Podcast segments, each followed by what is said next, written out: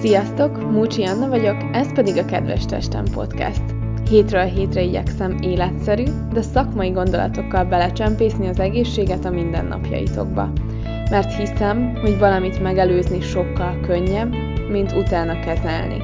És az egészség ott van, kívül, belül és körülötted. A fogamzásgátlás pont egy olyan téma, amiről rengeteg információ kering a világhálón, mindenki máshonnan tájékozódik, sokszor elhisztük szentírásként azt, ami valójában orvosilag nem is igazolt. Ma megpróbálunk néhány tévhitet eloszlatni a fogamzásgátlók szedésével kapcsolatban, és a tudatos családtervezésről beszélgetünk dr. Gyovai Gabriella szülésznőgyógyász szakorvossal. Tartsatok velünk! Mielőtt elkezdenénk beszélgetni a fogamzásgátlásról és a fogamzásgátlók típusairól, beszéljünk egy kicsit a menstruációról. Hiszen ahhoz, hogy egy nő fogamzó képessé váljon, ahhoz szükség van az első menstruációra, ami olyan 13 éves kor környékén történik meg. Először rendszertelen, és utána pedig beáll egy körülbelül 28 napos ciklus, ez lehet picit több, lehet picit kevesebb. Az az érdekes, hogy a menstruációs ciklus során az egész méh arra készül fel, hogy az ovuláció a peteérés után be tudja fogadni a megtermékenyített petesejtet, tehát készen álljon arra, hogy ez a megtermékenyített petesejt beágyazódhasson, és abból egy magzat fejlődjön. Hogyha viszont nem történik meg ez a beágyazódás, akkor ez a méh nyálkahártya leválik, és gyakorlatilag ezt nevezzük menstruációnak, ami körülbelül 3-5 napig tart. Van, akinek jobban görcsöl, van, akinek kevésbé, erről is mindenki szokott véleményt alkotni, de, de miért görcsöl a hasunk a menstruáció alatt? Eredetileg ugye a menstruációs fájdalom az az úgynevezett prostaglandinok miatt van, úgy összehúzódik a méh, és bizony, hogyha összehúzódik, és egy szinkron összehúzódás van, amivel ki tudja préselni magából a szövettörmeléket a méh, akkor ott nincs is gond. De az nem is jár olyan fájdalommal. Mert ugye akkor, hogyha ez az összehúzódás nem szinkron, hanem ilyen össze-vissza görcsös, akkor helyileg sokkal nagyobb ilyen oxigénhiányok vannak a méhnek a területén. Tehát emiatt is van ez az egész. Az sem véletlen, hogy ilyenkor nem csak a méh fáj, hanem a derék, valamint felszabadulnak az általánosan a keringésben olyan anyagok, amelyek a vérnyomást lecsökkentik, tehát ájulás szélén van az illető, uh-huh. akkor hány inger, hányás hasmenés, valamint nem ritka az, hogy hidegrázást látunk, tehát olyan komolyan rázza hideg az illetőt, nem elég a hasfájás, meg a többi panaszt, ez semmiképpen nem nevezhető természetesnek, és ezt lehet kezelni. Nagyon sokan azt gondolják, hogy ha nagyanyámnak, meg anyukámnak is nagyon nagy mennyiségű vérzése volt, és görcsöt három napot, hogy nem tudott dolgozni menni, akkor ez természetes, ez soha nem természetes. Alkati dolgok belejátszanak, tehát genetikai dolgok, hogy anyukámnak is így volt, de ez attól még nem természetes. Az biztos, hogy a menstruáció ideje alatt, amikor leválik a ményelkártya, és annak ki kell ürülni, akkor lényegében ennek a szövettörmeléknek kell csak elhagyni a méh űrt. Vagyis, ami távozik, az nem alvadékony, lehetnek benne szövetdarabok, és lehet benne nyák. De, ami nem lehet benne, az a véralvadék. Tehát szövetdarabok lehetnek, de sok véralvadék nem, mert az azt jelenteni, hogy a méh izomzat nem húzódott össze elég jól, és akkor a saját keringő vérem is a nyitott mélyereken keresztül bejutott a mélyűrbe, és ott alvadékok keletkeztek. Tehát amikor már az alvadékok jelennek meg, akkor azért mindenképpen érdemes tanácsot kérni. Tényleg azt látom, hogy némelyik nő teljesen kivérezve érkezik, mondván, hogy neki mindig ilyen volt a mezeze, de az attól még nem természetes. Én eddig akárhányszor voltam nőgyógyásznál, az egyik első kérdés az az volt, hogy hoztam-e magammal menstruációs naptárat. Miért fontos ezt a naptárat vezetni? Akkor, amikor ugye megkérünk valakit, hogy a ciklusát naplóban vezesse, az nagyon-nagyon sok információt ad, mert az első két hétben föl kell, hogy épüljön a tűzőhormon segítségével a ményelkahártya, körülbelül a középidőben van egy peteérés, és akkor utána a sárga testhormon minőségben átalakítja ezt a ményelkahártyát, és így tud szépen egy az egybe leválni a 28. nap környékén. De az orvos számára ez egy nagyon jó információ, egy menstruációs naptár. Akkor is fontos ez, amikor valaki fogamzásgátlót szed, és igazából mesterségesen szabályozott a ciklusa? Én mindenkit meg szoktam kérni, hogy vezesse, mert sokszor elfelejtjük, legyünk őszinték, hogy elfelejtünk egy-egy tablettát, néhány nap múlva lehet, hogy azt is elfelejtjük, hogy elfelejtettük, és ennek megfelelően pecsételővérzés jelentkezik, és akkor jó Isten, miért lett pecsételővérzés? Hát azért, mert ez történt. Vagy egy ilyen naptárban föl lehet jegyezni, hogy hasmenés volt például. És akkor össze lehet hozni ezeket az adatokat, és sokkal könnyebb kideríteni, hogy mégis mi a gond. Túl gyenge a fogamzásgátló? Nem hasmenéses időszak volt. Vagy ugyanez, amit mondtam, hogy mikor fáj a fejem, amikor a fogancásgátlót szedem, vagy akkor, amikor szünet van. Mert a szünetben fáj a fejem, akkor érdemes olyanra váltani, ami 24 nap szedés, 4 nap szünet, hogy minél rövidebb legyen az ösztrogén hiányos időszak. És akkor ezzel ilyen egész komoly fejfájásokat ki lehet védeni. Én a fogamzásgátlókhoz egyébként nagyon szeretek tünetnaptárt osztogatni. Hál' Istennek van is a rendelőmben, és ezt azért szoktam kérni, előre megmondom, hogy ugye rendszeres a menstruáció a fogamzásgátló szedése mellett, tehát a menzes naptárt nem ezért használjuk, hanem hogyha például ilyen panasz merül fel, hogy fejfájás, akkor az most a tabletta szedése alatt jött a fejfájás, vagy a szünetben, mert akkor én már tudom, hogy milyen gyógyszerre váltsunk, vagy mit csináljunk az lenne az automatikus, hogy abba a fogamzásgátlót, mert fejfájást okoz. Tehát nem az okozta a fejfájást, hanem pont nem bírom a szünetet, a tabletta szedési szünetet, és akkor meg tudjuk változtatni arra, hogy 24 nap szedés, 4 nap szünet vagy placebo. Tehát például ez, de vannak olyan fogamzásgátlók, amik nem egyforma koncentrációjú tablettát tartalmaznak, és akkor a ciklus vége felé például jön egy hangulati zavar, egy depresszió, vagy, vagy ingerlékenység, és akkor már tudjuk, hogy ott mit tudunk csinálni. Ezt nevezhetjük PMS-nek? Igen, méghozzá fogamzásgátló tabletta mellett létrejövő PMS-nek, de egyébként a későbbi időkben, 50 éves kor fölött a hormonpótlásoknál is van ilyen PMS-like szindróma, tehát PMS-szerű szindróma, és erre érdemes odafigyelni, mert nagyon megronthatja mindennapjainkat. A PMS-sel kapcsolatban mit tudunk tenni? PMS az nagyon furcsa a tabletta és a PMS összefüggése, mert van olyan fogamzásgátló tabletta, amit kifejezetten PMS-eseknek javasolnak.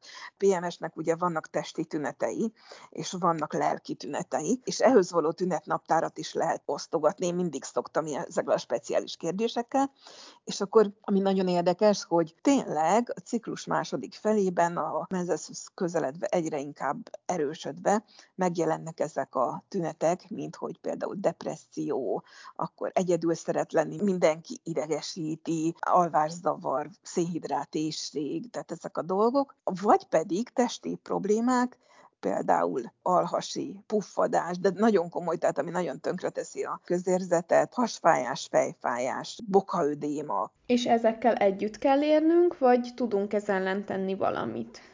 Hát mindenképpen, tehát én azt gondolom, hogy itt jön az, hogy a fogamzásgátló tablettát úgy kell megválasztani, hogy is segítsen, de a másik pedig az, hogy főleg a lelki, pszichológiai, pszichiátriai jellegű panaszok esetén bizony szedni kell speciális hangulati életet befolyásoló, szerotonin szintet befolyásoló gyógyszert. Régebben, egy néhány, talán tíz éve is van már, volt gyógyszervizsgálat, antidepresszáns gyógyszert próbáltak ki, nagyon súlyos menstruális szindrómában.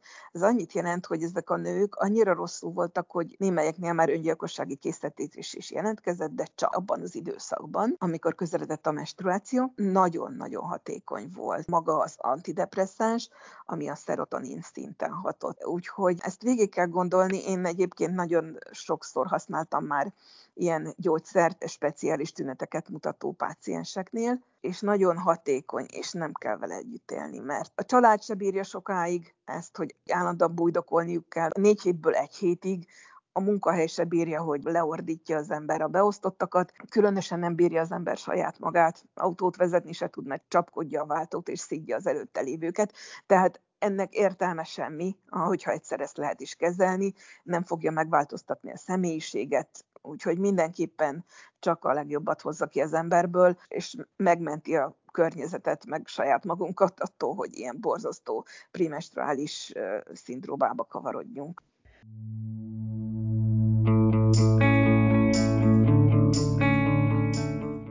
Megbeszéltük, mi az a menstruáció, megbeszéltük, milyen adatokkal megyünk nőgyógyászhoz, ott vagyunk a nőgyógyászati rendelésen, és hát több okból kereshetjük ezt fel, lehet ez rákszűrés, lehet egy általános rutinvizsgálat, illetve feltehetjük a kérdéseinket a teherbeesést illetően, vagy pedig éppen a fogamzásgátlásra vonatkozóan. Mind a kettő a tudatos családtervezésre vonatkozik. De mit jelent ez valójában? Végül is a tervezett terhesség, az úgy néz ki, hogy addig, amíg nem akarunk terhességet, addig védekezünk. És hát tényleg nagyon sokan azt gondolják, hogy amikor a fiú a csúcs előtt kivonul a területről, hogy ez elég, de ez valójában túl sok terhességet eredményez, meg hát a boldogság tetőfokán újból bele tudnak vonódni egy következő aktusba, tehát, és nem foglalkoznak azzal, hogy már az imént történt egy aktus, és minden tele van spermiummal. Arra kell gondolni én szerintem, hogy legyünk őszinték, úgy vagyunk kitalálva, hogy amikor beindul a szerelem, meg beindul a szeretkezés, akkor nem vagyunk agyunknál. Ez normális, és ez így jól van. Tehát akkor kell gondolkozni, amikor még agyunknál vagyunk. Úgyhogy, úgyhogy a lényeg az az, hogy e pontosan emiatt fel kell szerelkezni mindenféle lehetőséggel. Vagyis az óvszer, az manapság tényleg nagyon-nagyon fontos. Előfordul, hogy fiú-lány esetleg alkalmi kapcsolatba keveredik, vagy a partner egy kicsikét kifelé tekintgetős kapcsolatból, ott manapság már nagyon-nagyon-nagyon fontos, hogy ilyenkor használjanak offszert. Egyszerűen annyira gyakori, itt nem csak az écről van szó, a klamídia később esetleg meddőséget okoz, de a legegyszerűbb szexuálisan átvihető betegségek is olyan nehezen gyógyíthatók, főleg, hogyha az immunitás nincsen rendben. Most képzeljünk el például egy hegyes függölyt, kondilómát, hát milyen borzasztó, hosszú időszak, mire az meggyógyul. Ha szerencsénk van, akkor gyorsan, két-három hét alatt. De hányszor látjuk, hogy nem. Tehát már mindent megcsináltunk orvosilag, és még mindig nem tűnik el ilyen kis karfiolszerű kinövések a nemi szerven. És azon múlik, hogy használt-e offszert az illető a kicsit alkalmi kapcsolatban, vagy félig meddig alkalmi kapcsolatban. Tehát erre is jó maga az óvszer, és ezen most már nem lehet úgy legyinteni, mint egy időben, hogy jaj, hát az olyan, mint zokniban lábat mosni, ez nem, nem jó vicc. Manapság ez nagyon nem jó vicc. A dolog másik fele pedig az, én mindenkinek javaslom, aki óvszert használ, hogy legyen azért otthon egy sürgőségi tabletta, hiszen az óvszer elszakadhat.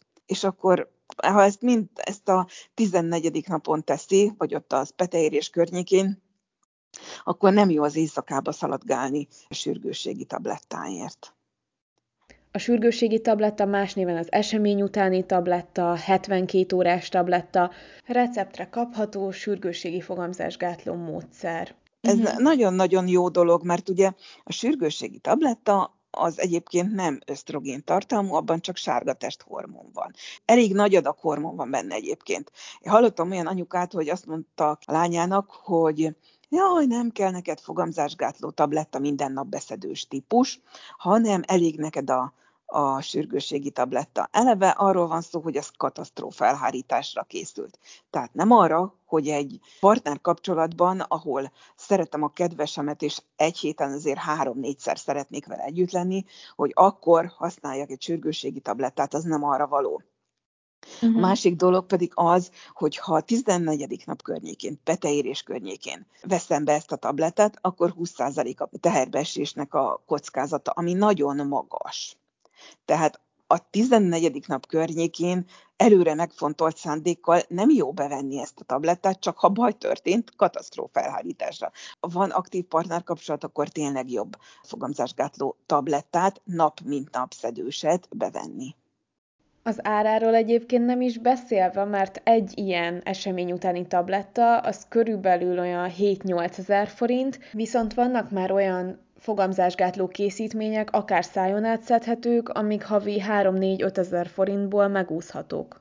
Igen, tehát olcsóbban kijövünk sokkal, három hónapra bebiztosítjuk magunkat, és hogyha hozzáveszünk még azt, hogy lehet esetleg olyan panaszunk, például görcsös menstruáció, nagy mennyiségű havi vérzés, amit még plusz ajándékként még kezel is a fogamzásgátló tabletta. Nem egyszer egyébként nem fogamzásgátlási céllal írjuk fel, hanem valamilyen kóros menstruációnak a kezelésére. Mert annyira vérszegény lenne az illető, hogy ilyen módon lecsökkenthetjük a menstruációs görcsöket és a menstruációnak a, a, a vérmennyiségét is. Tehát vannak, ezeket úgy hívják, hogy nem fogamzásgátlással kapcsolatos előnyei a tablettának.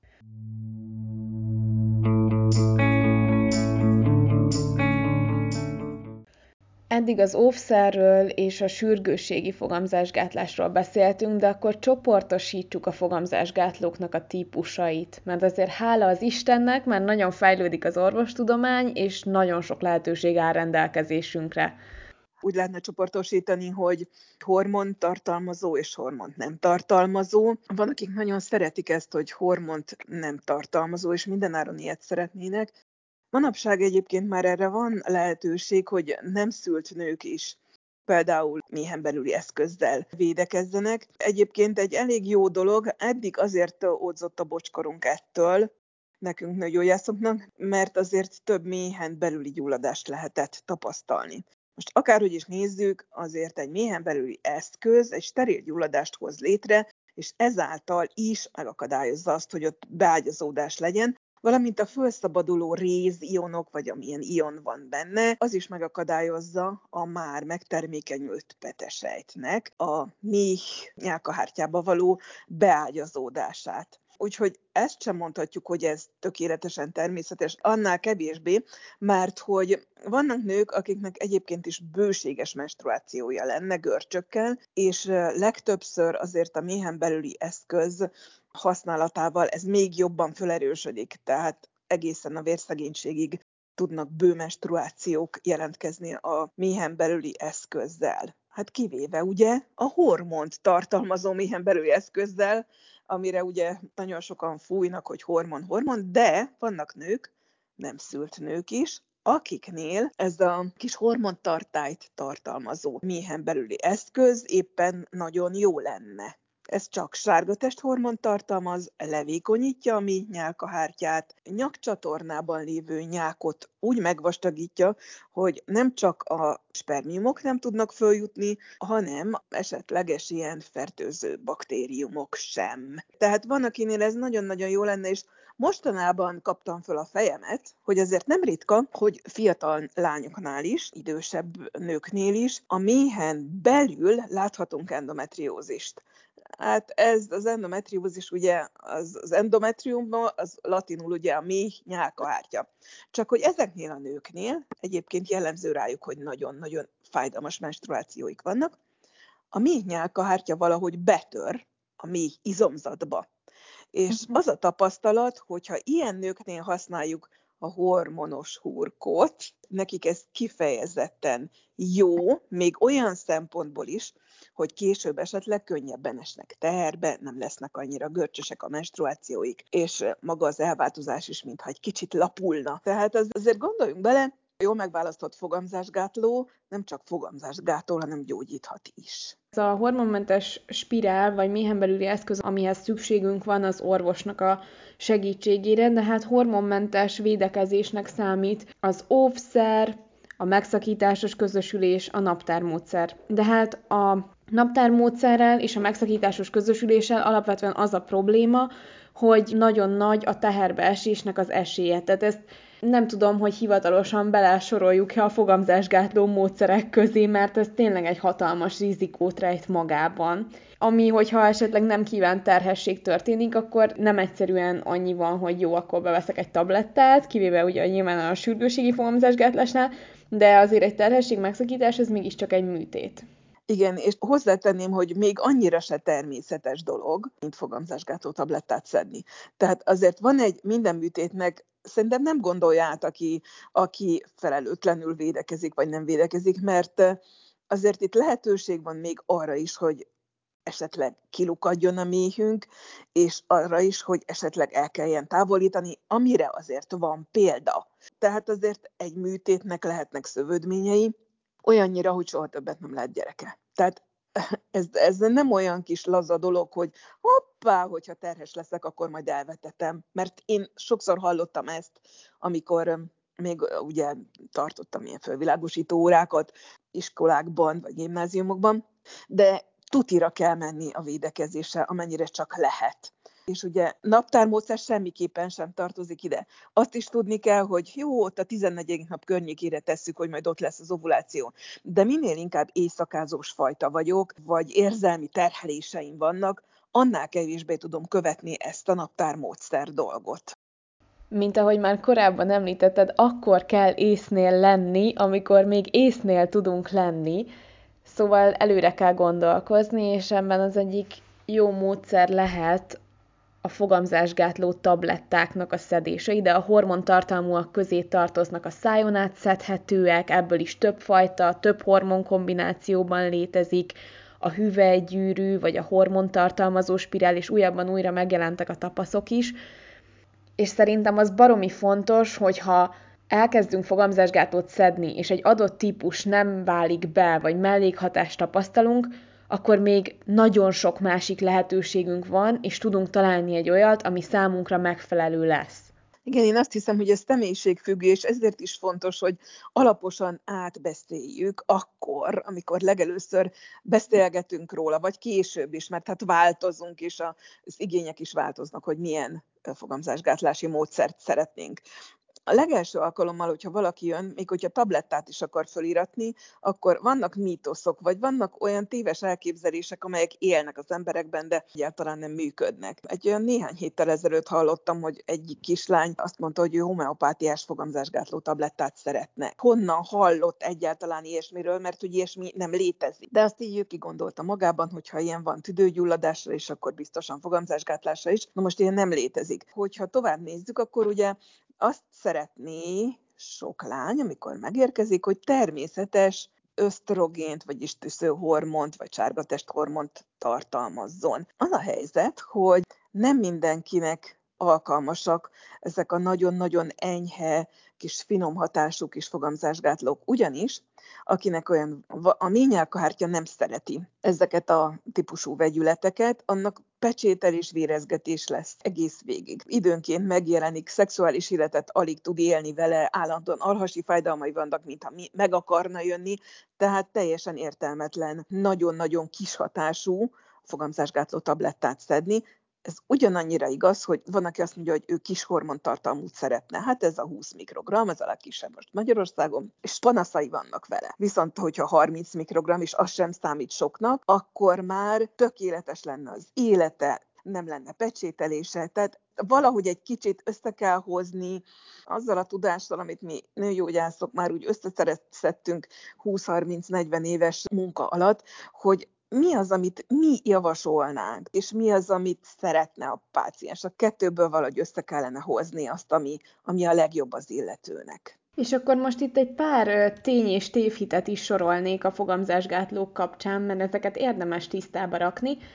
A fogamzásgátlótól meg fogok hízni van, aki valóban hízik tőle. Nem biztos, hogy mindegyiktől hízni fog, és nekem az a tapasztalatom, hogy nem lehet megesküdni százszerzelékre, hogy az adott fogamzásgátlótól nem fog valaki hízni. Ezért van az, hogy én mindenkit meg szoktam kérni, hogy jöjjön vissza három hónap múlva, hogyha felszedett kilókat, hogy egy kicsit átrágjuk magunkat, hogy mi történt.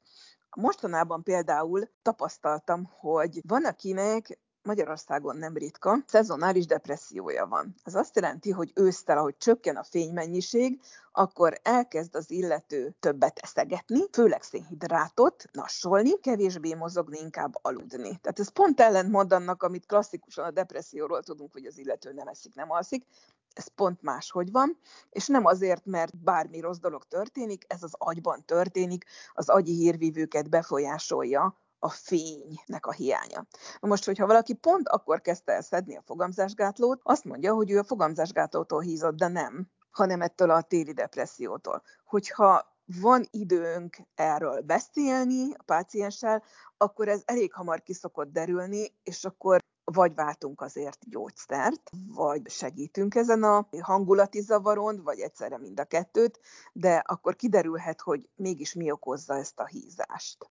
Nem gyakori, de valóban előfordulhat. Bizonyos fogamzásgátló mellett hízás jön létre, viszont lehet, hogy egy másikkal már ezt ki lehet kerülni. A második ilyen tévhit az az, hogy a fogamzás gátló szedése meddőséget okozhat, vagy nehezíti majd később a teherbeesést. Ezzel az a helyzet, hogy a fogamzásgátlót, hogyha szedjük, nagyon sok esetben inkább segíti a későbbi teherbesést. Ez azért nagyon érdekes, mert egyre gyakoribb a policisztás petefészek szindróma, aminél a fogamzásgátló leállítja ezt a rossz szabályzást, amikor az illető abba hagyja a fogamzásgátló szedését, és szabadjára engedi a saját szabályzását, akkor sokkal könnyebben esik teherbe. Ez olyannyira így van, hogy volt az egyik páciensem hat éve nem esett teherbe, három hónapig szedte a fogamzásgátlót, és utána kapott petérésserkentést, és a következő hónapban terhes lett.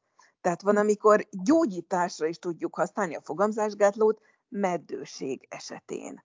Tehát ez olyannyira érdekes uh-huh. és fontos, de úgy kell megválasztanunk a fogamzásgátló tablettát, hogy ez igaz legyen. Mert uh-huh. ehhez is egy tudás kell, ez nem akármelyik fogamzásgátló tabletta tudja ezt. A következő tévhit az, hogy a fogamzásgátlók szedése merrákra hajlamosíthat. Igazából nagyon sokféle vizsgálatot végeztek statisztikailag. Volt, aminél kijött egy kis emelkedés, a másiknál nem jött ki, de nagyon-nagyon pici számokról van szó. Végül is most azt mondják, hogy a fogamzásgátló önmagában nem okoz már rákot, sőt a rákok közül a petefészek ráknak a valószínűségét csökkenti olyannyira, uh-huh. hogyha valakinél ilyen hajlam van, akkor annak automatikusan egész életében szedni kellene a fogamzásgátlót. Ez nagyon ritka egyébként, tehát ez a kimutatható genetikai BRCA mutáció, de ez egy olyan mutáció egyébként, ami a merrák és a petefészek ráknak a valószínűségét mind a kettőt emeli. És na ezeknél a nőknél például megelőzésre gyógyszerként adjuk a fogamzásgátlót akkor is, ha nem él szexuális életet. És még kettő van, amit így felírtam magamnak, és gyakran felmerül. Az egyik az az, hogy felborítja és tönkreteszi a hormonrendszert. Nézzük csak, a fogamzásgátló mit csinál. Egyrészt a, leállítja a az agyalapi mirigyben a serkentő hormonoknak a működését. Másrészt ugye vékonyítja a ményálkahártyát, hogy az arra haladó megtermékenyített petesejt ne tudjon beágyazódni, megakadályozza azt, hogy ovuláció legyen, valamint ugye a nyakcsatornában lévő nyákot megvastagítja. Tehát ezt csinálja a fogamzásgátló. Na most, hogyha hosszú távú hatása a hormonrendszerre, hát amint abba hagytam, akkor ez alól a gátlás alól végül is a nemi hormonok azok felszabadulnak és újra tudnak működni. De természetesen azért vannak itt még másfajta hatások is. Ilyen például az, hogy a májban megváltoztathatja az alvadási faktoroknak a termelődését. Pontosabban van olyan fogamzásgátló, ami nem nyúl hozzá, van amelyik pedig inkább. Erre egyébként érdemes figyelni olyan lányoknál, nőknél, akiknek öröklött alvadási zavaruk van, vagy fokozott alvadásuk, például Leiden mutációjuk. Hogyha tovább nézzük, hogy mi beszólhat még bele maga a tabletta. Ez azért érdekes, mert beleszólhat, de nem feltétlenül rosszat csinál, van, amikor gyógyít. Nagyon érdemes utána olvasni, hogy például az inzulinérzékenységgel mit csinálhat, mert akkor kicsit jobban belelátunk abba, hogy egy policisztás petefészek től szenvedő lánynál miért javasolunk néha fogamzásgátlót. Tehát nagyon sok mindenbe bele szól, például olyan lánynál, akinél vele születetten nincsen petefésztek, tehát ez egy fejlődési rendellenesség, muszáj adnunk ösztrogént. Muszáj adnunk akár fogamzásgátló tablettát, mert különben borzalmas csontritkulása lenne 30-as éveinek a közepére már. és akkor volt olyan páciensem, aki azt mondta, hogy ilyen problémával, hogy ő nem szed hormont, mert az neki ár. Tönkre is ment a csontja 31 néhány éves korára, ahogy azt minden tankönyv megjósolja. Tehát ezért kell nagyon végig gondolni, hogy árt igen, miért, és valóban árt-e, hogy el tudjuk dönteni, mielőtt butaságot döntünk. És az utolsó ilyen felmerülő kérdés az az, hogy a trombózis hajlamot, a vérrök képződés hajlamát növeli-e a fogamzásgátló tabletta? A trombózis hajlamot valóban növelheti, attól függ, hogy melyik fogamzásgátló tablettát választjuk. Ugyanis akkor, amikor én még gyerek voltam, ez nagyon régen volt, mondjuk 51 néhány évvel ezelőtt, akkor még a fogamzásgátló tablettáknak az ösztrogén tartalma 100 mikrogram volt. Ez nagyon-nagyon magas a mostaniakhoz képest. A 100-hoz képest aztán akkor, amikor tinédzser voltam, akkor már 50 volt, 50 mikrogram ösztrogén, vagyis etinilösztradiol, és ahogy haladt az idő, mostanság már 20 és 30 mikrogramosak általában a fogamzásgátló tablettáknak a etinilösztradiol tartalma. Ez az egyik. A másik meg ugye mit tartalmaz, milyen ösztrogén tartalmaz. Etinilösztradiolt? Ezt tudom, hogy nagyon-nagyon bonyolultnak hangzik, de ez egy bonyolultabb vegyület, egy mesterségesen megváltoztatott ösztrogénvázú vegyület. Ilyet tartalmaz, akkor jobban fogja fokozni a trombózis készséget, mint a legújabb fogamzásgátló tabletta, amiben egy természetes ösztrogén van.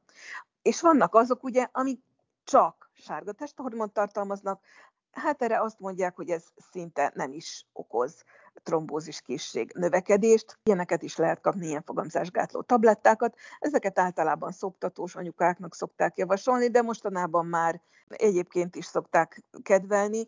Az a helyzet ezekkel a tablettákkal, hogy azért nem annyira stabil a ciklus kontrollja, tehát nem, nem lesz olyan szépen bejósolható, hogy mikor lesz az a két-három napos vérzés, amit olyan menstruációnak nevezünk, de ez csak egy megvonásos vérzés. Tehát, mhm. hogyha csak sárga testhormon tartalmút adunk valakinek, akkor ez ezt a problémát okozhatja. És még így végezetül egy nagyon fontos témáról beszéljünk, az pedig a kiegészítő fogamzásgátlás alkalmazása. Tehát, hogyha elfelejtettük bevenni a fogamzásgátló tablettet például, akkor mikor kell kiegészítő fogamzásgátlást alkalmazni? Kiegészítő fogamzásgátlást illeti, hogyha a fogamzásgátlót elfelejtettük bevenni, és 36 óra eltelt már az előző tablettának a bevétele óta. Ez azért fontos, mert olyan előfordul, hogy valahol otthon felejtjük, vagy elhagyjuk a fogamzásgátlót, és kihagyjuk akár két tablettát is, és már megjön egy vérzés. Tehát már a, a ményelkahártya is teljesen megzavarodik a rendszertelen szedéstől. Ilyenkor mindenképpen azt szoktuk csinálni, hogy kiegészítő fogamzásgátlóra van szükség. Ha megjött a vérzés, én azt szoktam javasolni, hogy tartsunk szünetet, és új levelet kezdjünk. Mert egyszerűen a tönkrement ményálkahártya, tehát a struktúráját veszített ményálkahártya, az már nem fog fölépülni, tehát pecsételhetünk egész végig, amíg nem lesz tabletta szerinti gyógyszerszünet. Akkor is, hogyha hasmenés volt, vagy esetleg hányás, valamilyen fertőzés, vagy esetleg túlzott alkoholfogyasztás miatt, igazából, hogyha nem sikerül bevenni 5 órán belül a következőt, akkor, akkor sajnos könnyen előfordulhat, hogy nem fog hatni ez a soron következő fogamzásgátló tabletta. Ilyenkor is mindenképpen érdemes kiegészítő fogamzásgátlást. Föl szoktam hívni a lányoknak a figyelmét azért, hogy hát azért nézzük meg a párunkat. Hát van, akinek szegénynek olyan párja van, aki szeret másfelé is vadászni, de közben azért az együttjárás megmarad, mert a lány csak nagyon szerelmes, és azért haza tud hozni mindenféle fertőző betegségeket. Szóval nekik, ezeknek a lányoknak nagyon-nagyon fontos lenne, hogy csak használjon a fiószert is, mert jó van nagy a szerelem, de egy klamidiát vagy egy gonorát azért nem szeretnénk beszerezni, már pedig ez egy valós veszély. Úgyhogy a kiegészítő fogamzásgátlás az nem csak a fogamzásgátlásra, hanem a betegség megelőzésre is nagyon-nagyon vonatkozik, és, és tényleg az van, végül is mindenkivel előfordulhat, hogy nem annyira modogán típus. Ez személyiség kérdése. Tényleg van, aki szedi a fogamzásgátlót, de elmegy buliba, és együtt van, hol ezzel, hol azzal, és ebben az esetben muszáj kiegészíteni. És nem a fogamzásgátló hibája miatt, hanem azért, hogy ne, ne kapjunk betegséget. Jövő héten a policisztás ovárium szindrómáról, a PCOS-ről beszélgetünk dr. Gyovai Gabriella szülésznőgyógyász szakorvossal. Ha a mostani részsel kapcsolatban van bármi kérdésetek, azt írjátok meg nekünk Instagramon vagy Facebookon a zárt csoportunkban. Ne felejtsetek el feliratkozni a csatornánkra. Kedves Testem Podcast, egészség kívül-belül körülötted. Legyen szép napotok! Sziasztok!